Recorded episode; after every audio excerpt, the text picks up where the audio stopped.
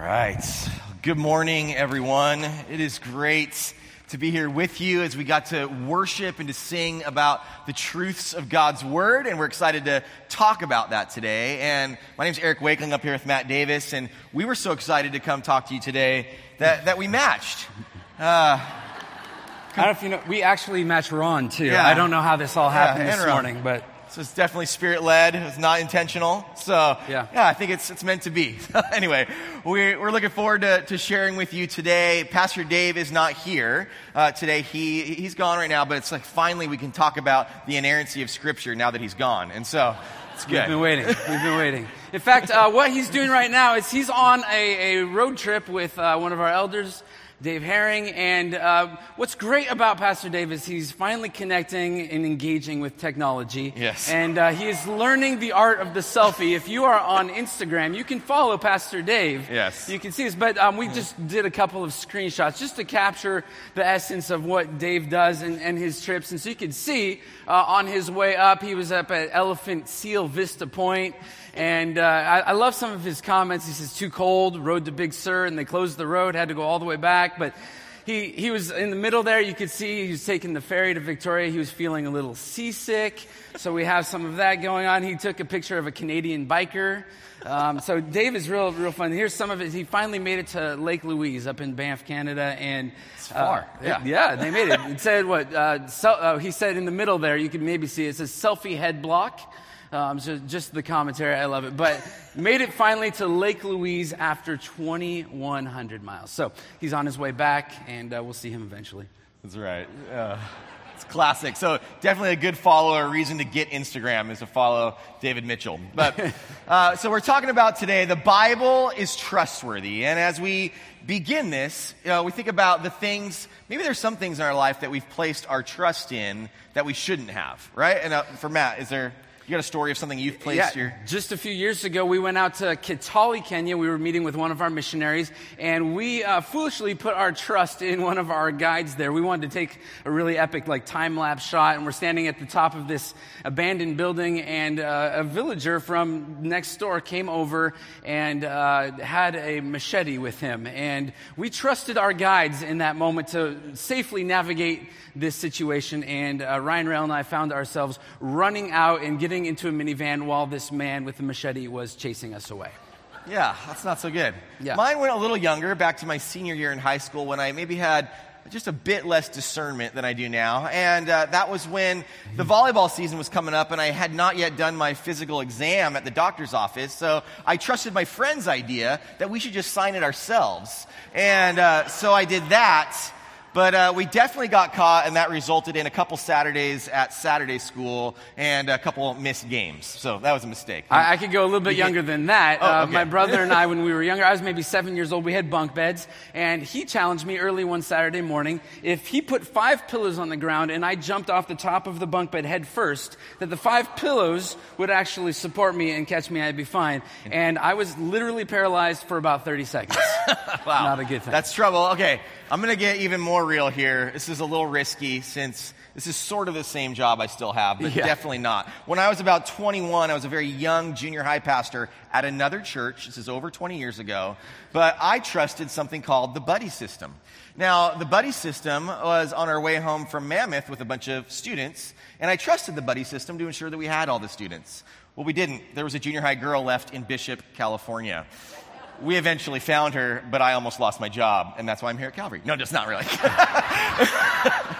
So anyway, uh, yeah, there's there's things that we place our trust in that we shouldn't. There's also things that we place our trust in every day that we don't even think about. Our car, we get in our car, we drive it, we place our trust in it'll work, or that the mechanic that fixed the brakes, we trust their skill. We trust the airplane as we get in that airplane, and we don't get to see the pilot's resume. We don't get to see the sleep patterns of the pilot over the last week. We just have to trust, and we get in and we go. We don't, you know, we trust the chef as we order that food, and we hope that you know it's sanitary and they're following all those health guidelines in the back. We trust some of these things, and you know, maybe sometimes that's you know we're having to release, we're having to rest in in that. We even trust which I think is sometimes crazy, right? When you think about a book, but we read a historical fiction book that maybe took place in the old Wild West or something, and then we think as we've read this fictional book, and we're like, oh, did you know that they did this and this and this back in that time? And we trust it as history, even in a historical fiction book at times.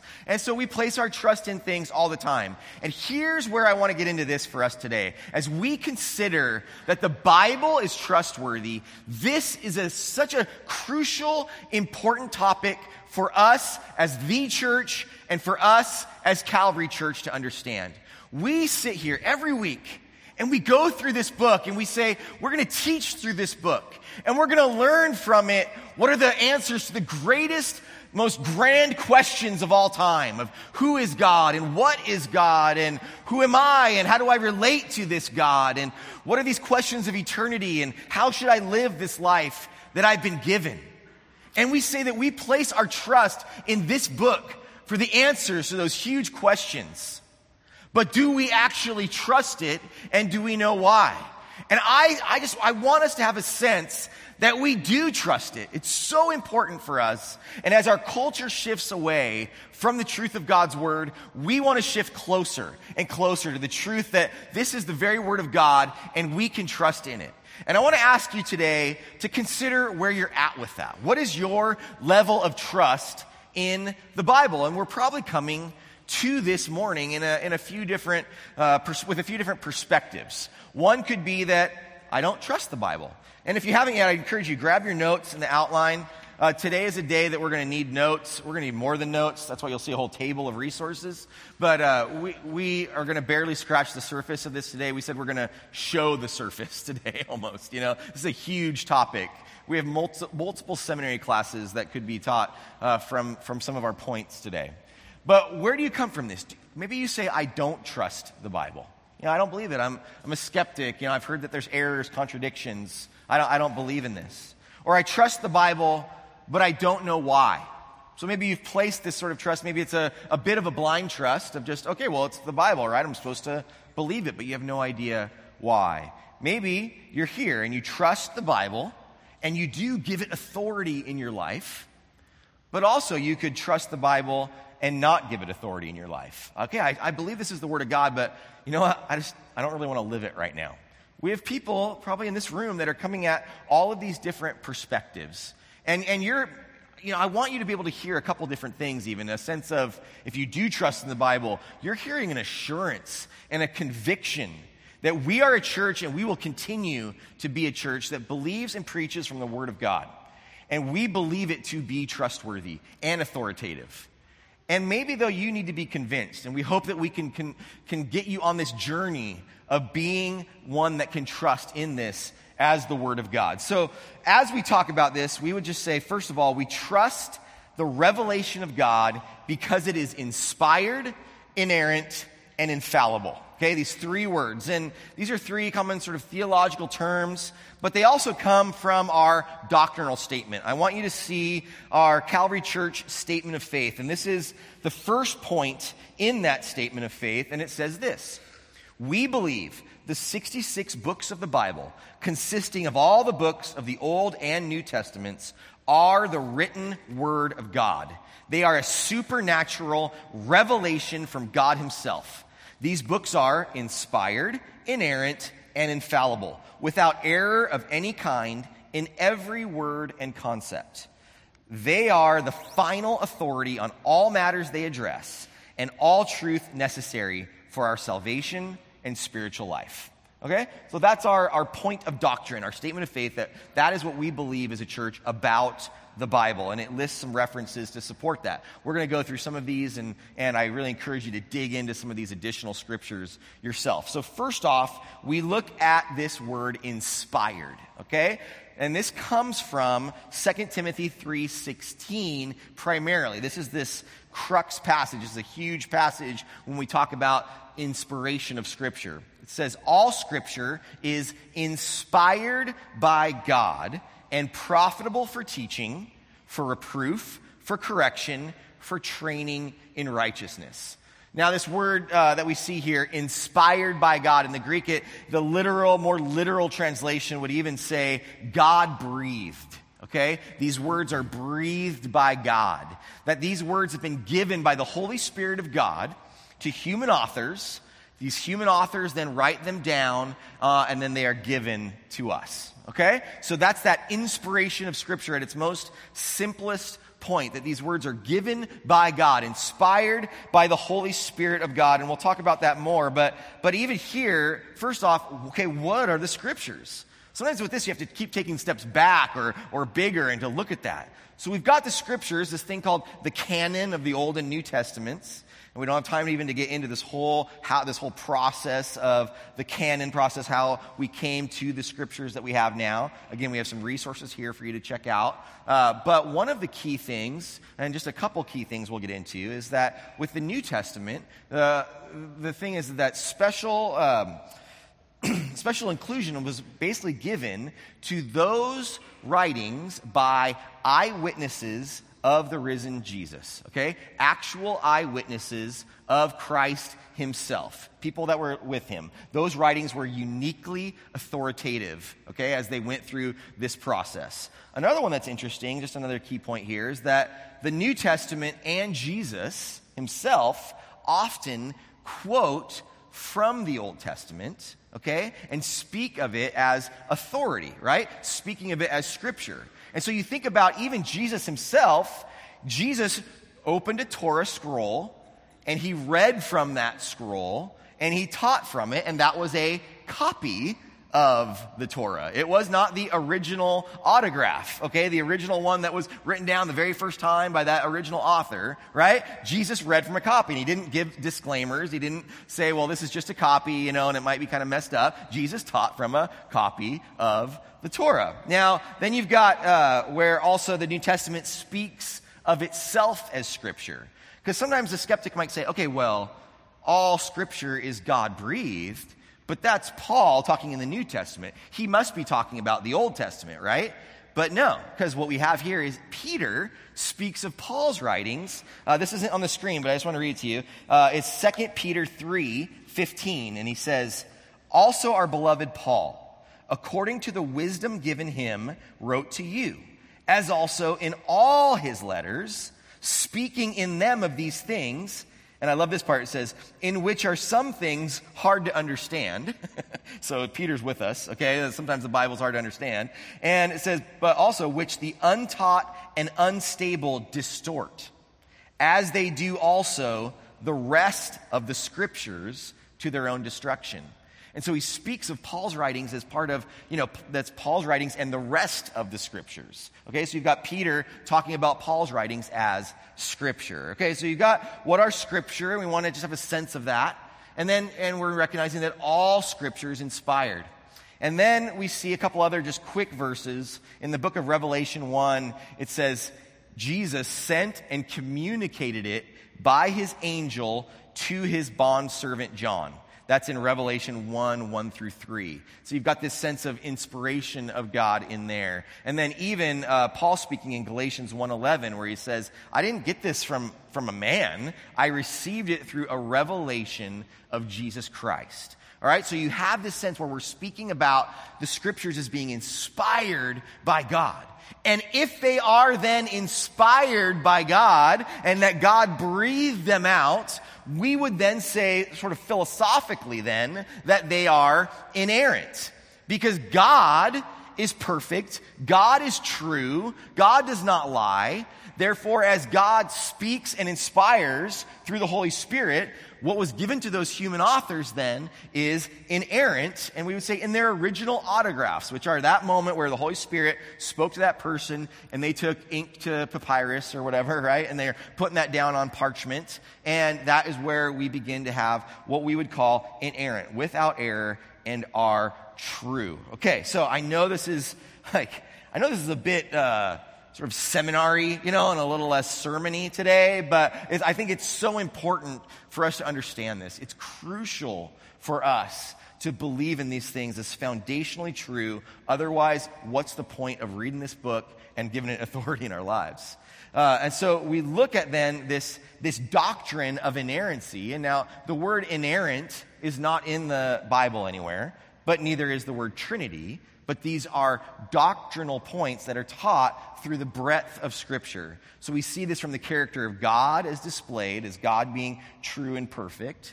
We see this even through other parts of Scripture. Psalm 119, 160 says, The sum of your word is truth, and every one of your righteous ordinances is everlasting. So all that, all of your, all of your word added up, that is truth. John 17, 17 says, Sanctify them in the truth. Your word is truth. And then even Proverbs 35a, every word of God is tested and it has stood that test. Every word of God is tested. So, this inerrancy, without error, it is true. Then we can also look at, at support from archaeology.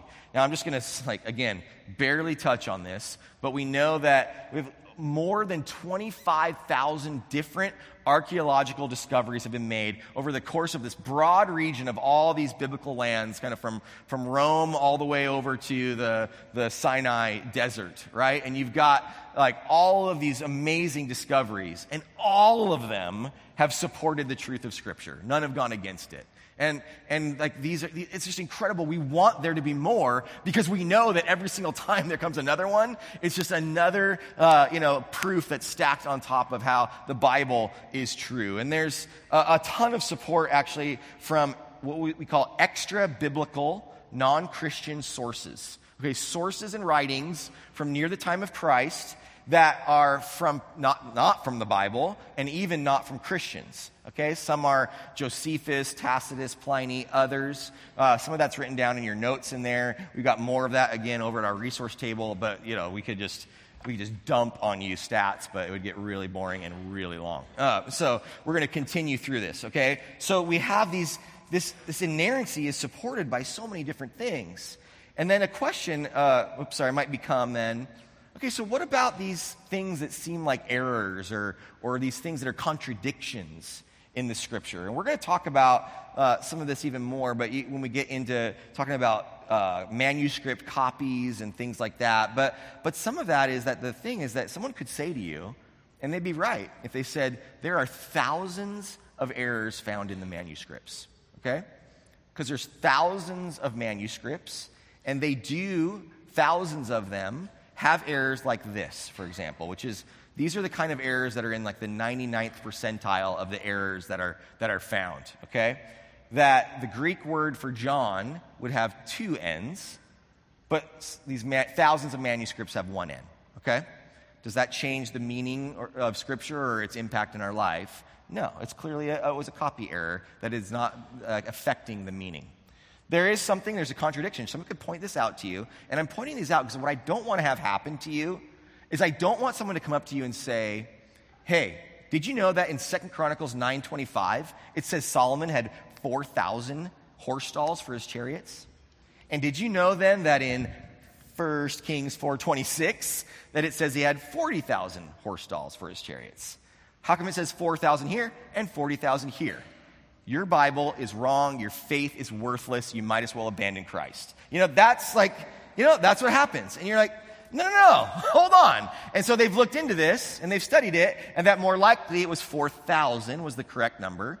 And you have somebody that added a zero, and that got continued into the manuscripts. But again, that does not affect the meaning of Scripture or its impact in our lives. And we're going to talk again through this, but I also don't want you to take inerrancy and place inerrancy of our actual Bibles that we hold in our hands, our, trans, our English translations, I don't want you to hold these above a doctrine like the deity of Christ, okay, or something like that. And sometimes we place our faith in something like the inerrancy of the New American Standard Bible, and someone could pull that out from under you and you crumble. And so I want you to be careful about that. We have to be smart about these things, okay? And we also have to recognize what we place our trust in and recognize, yes, that, that all translation involves some interpretation, okay?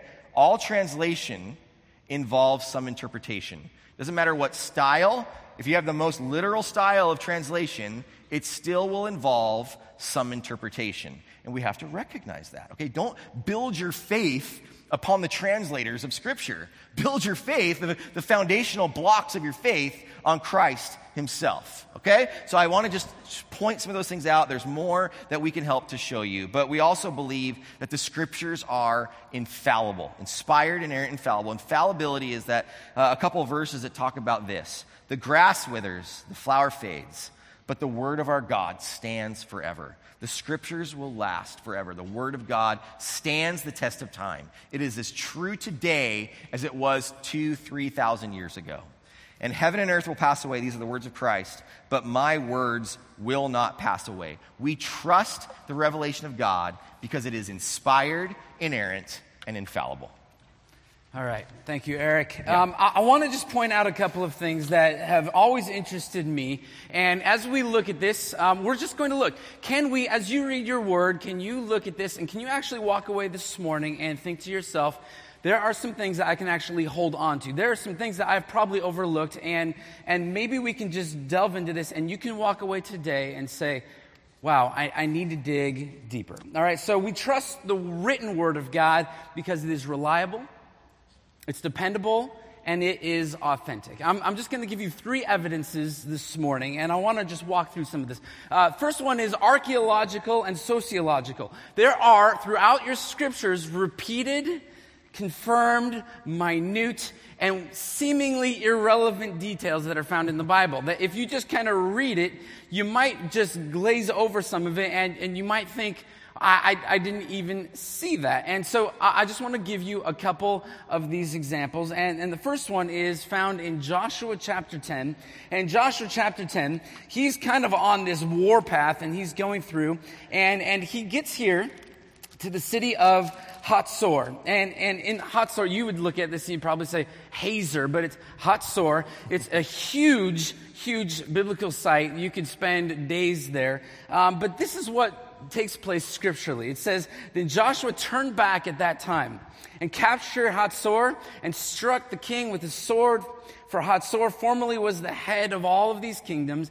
They struck every person who was in it with the edge of the sword, utterly destroying them. There was no one left who breathed. And then it says, And he burned Hatzor with fire. I remember going there the first time I went there, and this was pointed out. We read this, and then our, our guide points out and he says, Hey, take a look at this. And in between a lot of the stones, and you go to Israel, and it's a lot of rocks, but even the stones cry out, you see this ash layer. And you walk through, and you see it all throughout. And I remember going that year, and that was the one thing for me that stood out was, wow, the Bible says that this place was set on fire by Joshua, and this is evidence right here. Here's another thing. From John chapter 5, verse 2. It says, Now there is in Jerusalem by the sheep gate a pool, which is called in Hebrew Bethesda, having five porticos. I, I probably didn't even know what a portico was 10 years ago. Uh, I had to look it up even recently.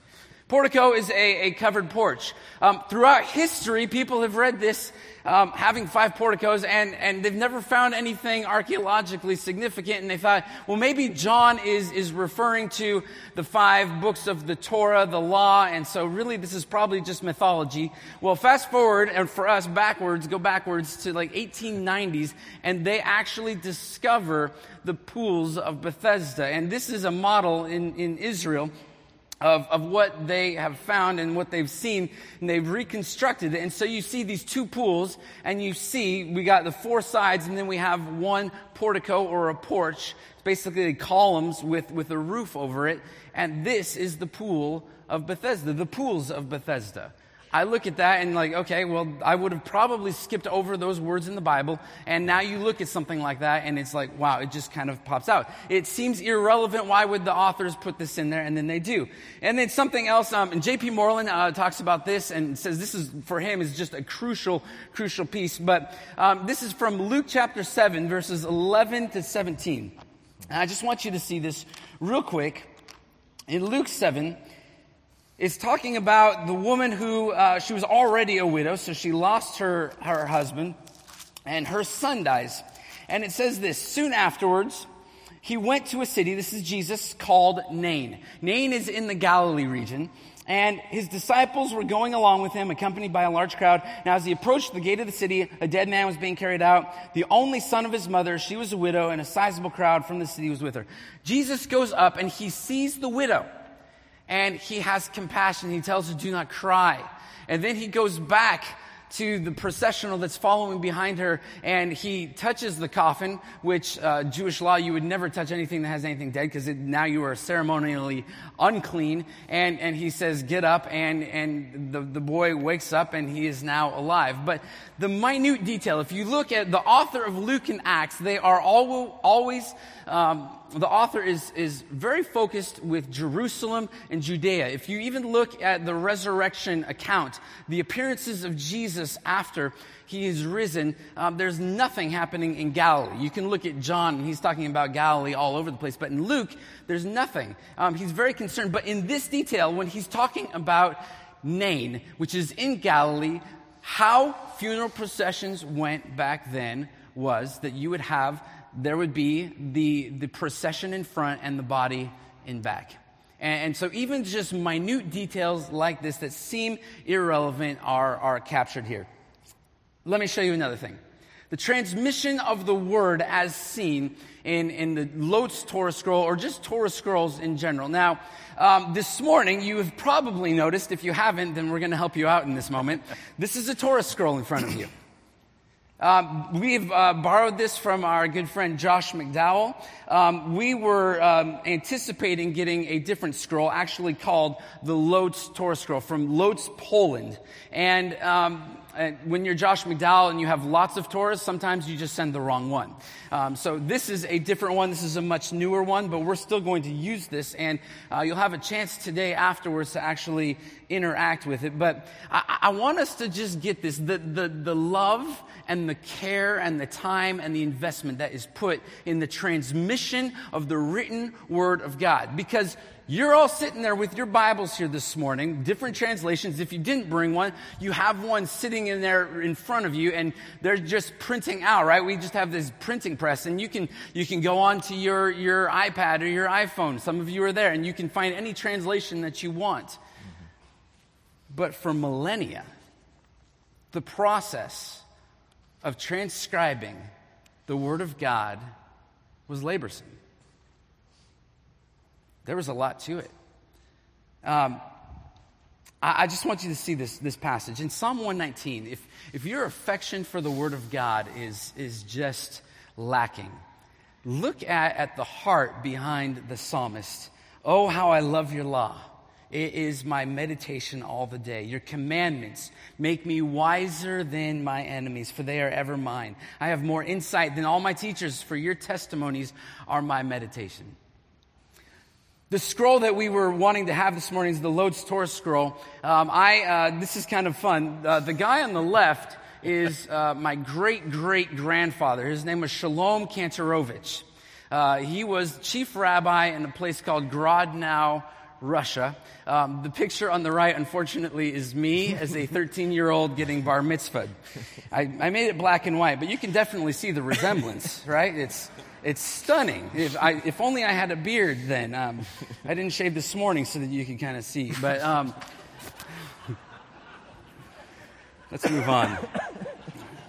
Um, but the scroll, one thing that's amazing about Josh McDowell, he did this, we did a conference here just last year, Heroic Truth. He brought this Lodz Torah scroll and he rolls it out just like you see on the slide in front of you. And, and he gets to show you and you get to walk through and we have some magnifying glasses, but I just want to highlight a couple of this through modern technology. We have an iPad here. We're going to get this up. And you can actually, if you have an iPhone or iPad or an Android, of, it has to be a smartphone. No dumb phone can do this. Um, but he actually has scanned in the, the scroll, and you can see it in high definition.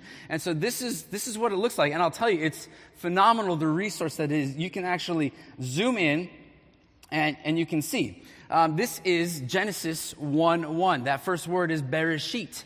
And you can look, Genesis 1 1 down here is way over here on the top right. Hebrew is written from right to left, and it goes top to bottom. And you can see even on this, um, what's great is as he has gone through this, he's highlighted. So you see these red circles, these highlights, and you can click on something, and it'll say that there's a patch, there was a repair. This scroll in particular was from a very poor community. And so rather than like sometimes when a Torah scroll, the ink gets faded or it starts to get into disrepair, they'll store it in a special place and they will have a, a new one written. But you can see right here, this is the Word of God. And you can go through and you can actually, like, I, I, know that you can't read this, but it's just kind of a fascinating thing to look at. And as you go through, you can see certain things. Um, there are, you have line breaks. And so this is kind of like what we have when we have paragraphs in, in our Bible. You can kind of see there's just a new thought there.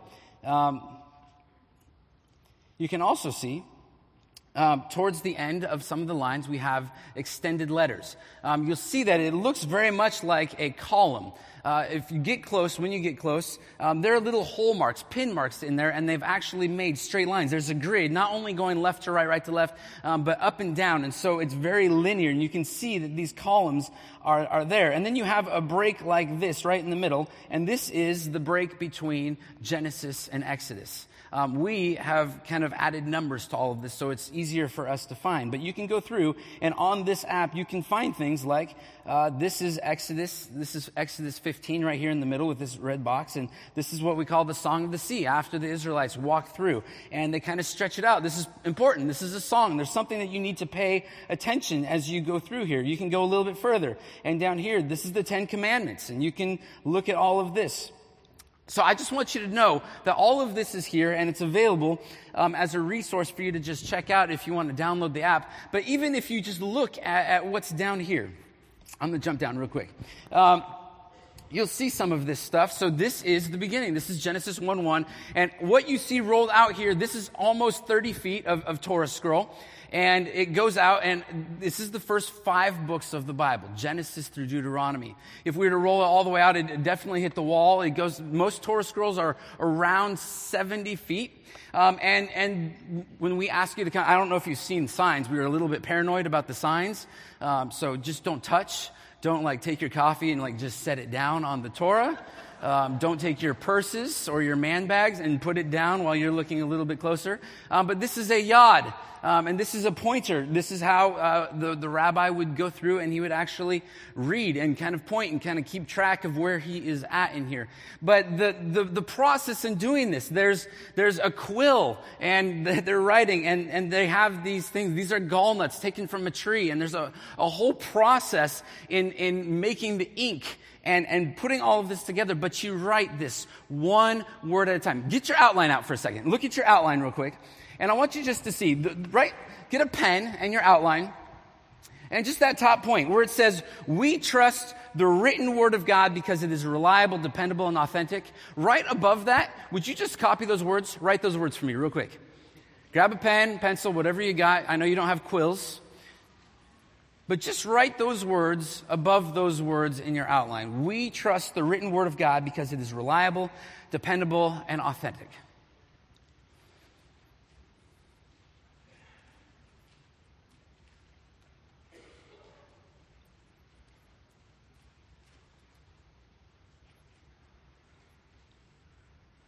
How many of you, before you wrote the word God, you paused, you stopped, you prayed, you went and you washed your hands? How many of you stopped before you wrote the word of God, you put that pencil down and you brought out like your really fancy, like cross pen, and you, you wrote it with that? How many of you, when you wrote the letters down, did any of the letters touch any of the other letters? Go through this Torah scroll, you will not see these letters touch. 304,805 letters in the Torah alone. And they are copying it letter by letter. And they are transmitting it. They know that in Leviticus 11:33 the center word for the Torah should be there. It would take one to three years for a scribe to write out the Torah. And after it was done, it would take another year by trained rabbis that would come through and roll out all 70 feet of the Torah before they, would, they were able to certify it.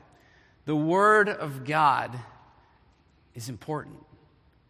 And because we don't have it here like this, we have it in this book that you can go to our bookstore or just about anywhere else or any seedy hotel. Thank God for the Gideons. The Word of God is there. But we need to treasure it. The last thing the Dead Sea Scrolls. Um, Charles Feinberg says this is the greatest archaeological find of all time. It's, it's fascinating to see what is there. Um, if, you, if you've ever played the telephone game, you know that transmission um, changes, right, over the course of the game. Get 10 people around and just say one phrase, and, and it will change by the end. What's super important for us and our faith is that we know the Word of God that we hold in our hands today is the same Word of God that Jesus read from, that has been consistent all throughout history. And for millennia, the oldest texts that we had to compare to what we have today were from about 1000 AD.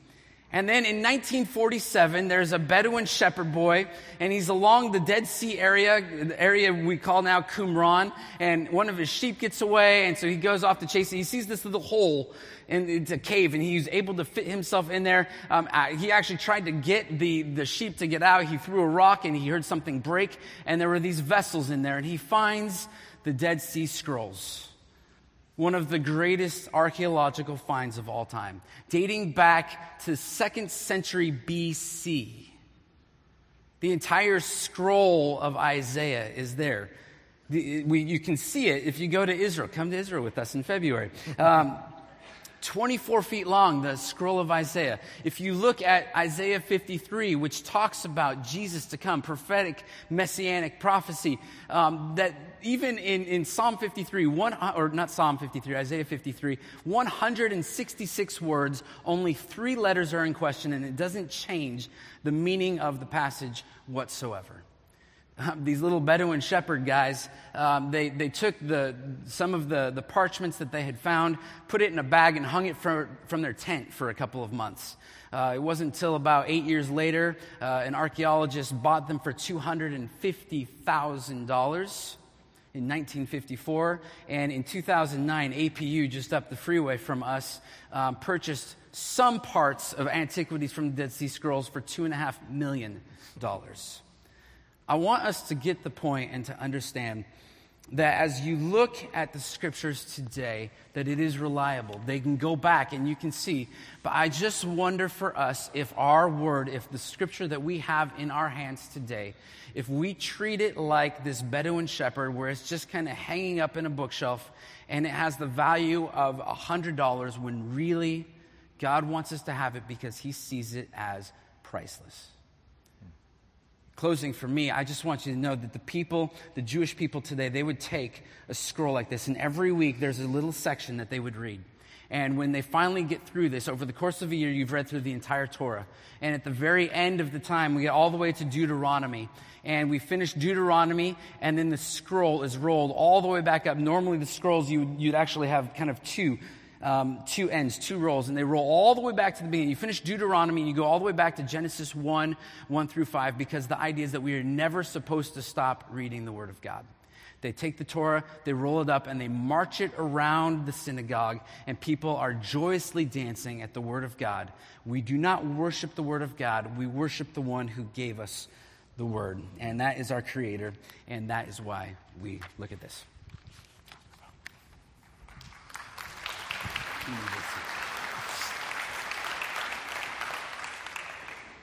So the question then here is again, where are you at with this? We want you to respond to this. We want you to consider where you are. If you don't trust the Bible, or you trust the Bible, you don't know why, or you do trust it, but maybe you don't give it authority. And so we have some next steps, and these are, are in your outlines here, and I encourage you to get this out and look at it. And the first of these would be that, and I'm going to come down, if you don't trust the Bible, okay?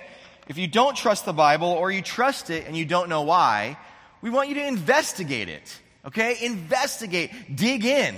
We've got a bunch of little pamphlets if you don't want to read a whole book. These are great. These little pamphlets are available. You can buy these in the bookstore on proofs of the Bible or why trust the Bible. You can just come up and look at them today. This thing that says no touching is not for this table. We want you to touch it, okay? Come and look, it's okay. Touch and feel. And then we've got chapters of bigger books that are, that are on this very uh, topic, and then entire books on how we got the Bible or the origins of the Bible and things like that. We want you to dig in. So please come up. I think that the scroll is amazing and interesting but that's actually going to help you. Okay, so go over to that table also, please, and, and dig into that and investigate it. Uh, we'd love for you as well if you go to calvarylife.org slash Bible. Uh, that's an easy link to our Right Now Media page. So if you don't know what Right Now Media is, this website that you can look at for free that we provide here from Calvary, that you can watch these different videos. Some are for small groups, uh, some are for different purposes, but these are little classes basically on the reliability of Scripture. And so if you want to know more about that, watch that, investigate it, dig into it. Uh, and then I would say if you trust it and you give it authority, Read it. Let's read the Bible. Dig in, as Matt said. Let's, let's start and never stop. This is a book that, that we want to just, just consume so much of because it is the very Word of God. We think, wow, I wish I could hear God's out loud voice today. I wish I could hear Him speak from the heavens. And we have hundreds and hundreds of pages of God's out loud voice to you right here in your hands. So listen to God's voice as you read this book that you can trust. Uh, get into it. And then I'd say if you trust it, but you aren't believing it, you're not living it, I would say give it authority in your life. Allow this book to answer those huge questions of our existence and the universe and eternity, but also allow it to answer those questions of how we should live. What is our life? Uh, what's the purpose of our life supposed to be? And so I encourage you to give it authority. And even next week, that's what it's going to be all about. Next week is all about the authority of Scripture and the kind of way that, that the Scriptures speak into our lives and, and the authority that it should have in our lives. So I want to encourage you in that to, to not just let this morning go by without responding to it, to either investigate it, read it, or give it authority in your life if you haven't. All right, so let's, let's pray as we continue to worship, uh, and then uh, at the end of the service, we'll have a chance to, to look at these things. Heavenly Father, thank you so much for your word. Thank you for speaking to us. Lord, thank you for the many ways you speak to us, but especially your scriptures. Lord, I thank you that we can trust in them, that they have stood the test of time, they've stood the test of skeptics, and they've stood the test of our investigation, God. And I pray, Lord, that we would dig in.